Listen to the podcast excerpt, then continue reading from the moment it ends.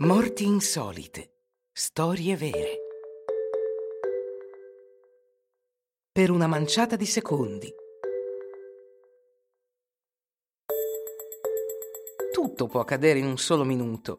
Perdere la metro sul binario e vedere le porte delle carrozze chiudersi davanti al proprio naso. Farsi accaparrare all'ultimo momento l'ultimo tavolo sulla terrazza d'un caffè. L'ultimo posto in un parcheggio. L'ultimo metro quadro libero di una spiaggia. Se sentisse le nostre piccole preoccupazioni quotidiane, Harry Gunther si rivolterebbe nella tomba e non potremmo dargli torto. Questo soldato americano, arruolato in Francia durante la Prima Guerra Mondiale, fu ucciso un minuto prima dell'annuncio dell'armistizio.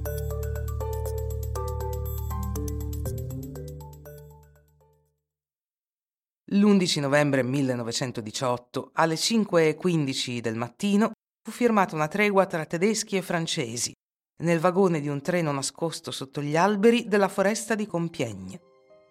La prima guerra mondiale poteva finalmente finire. Un ordine di cessate il fuoco si diffuse in tutto il paese, nelle città e nelle campagne. Tuttavia, la notizia impiegò un po' di tempo a circolare. Alla fine della mattinata, l'esercito americano stava ancora combattendo compreso il 313 battaglione della 79 divisione di fanteria, posizionato alla periferia di Chamon-de-Vend'Anvilliers, nella Mosa. Mentre i comandanti continuavano ad attaccare il nemico schierando le loro truppe, una piccola squadra avanzava a passo di lumaca attraverso la nebbia verso le linee tedesche. Tra i soldati c'era Harry Gunther, un ex impiegato della Banca di Baltimora, che all'inizio non era molto interessato ad arruolarsi. Sbarcò sulle spiagge francesi nel luglio del 1918 e, quattro mesi dopo, si ritrovò a guardare la campagna con un fucile, ignaro che la pace era stata siglata proprio quella mattina. Alle 10.58 Harry e i suoi compagni emersero dalla nebbia.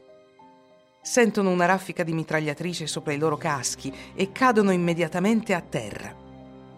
Per l'unità tedesca trincerata di fronte, la guerra è già finita. Non capiscono cosa ci facciano quei pochi soldati lì e segnalano loro d'uscire.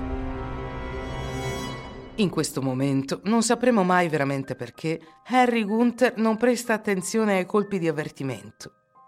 Si alza e continua ad avanzare verso la posizione nemica. Pochi metri dopo viene colpito da cinque proiettili di mitragliatrice e muore alle 10.59, un minuto prima della fine ufficiale dei combattimenti sul fronte. Nell'ordine del giorno il generale Persing, comandante delle forze di spedizione americane in Francia, nomina Harry Gunther come l'ultimo soldato ucciso nella Prima Guerra Mondiale. Tutto è accaduto in un breve minuto. Per una manciata di secondi, Harry avrebbe potuto tornare a Baltimora, riprendere il suo lavoro in banca e non perdere più la sua metropolitana, il suo tavolo nel patio o il suo metro quadrato di spiaggia.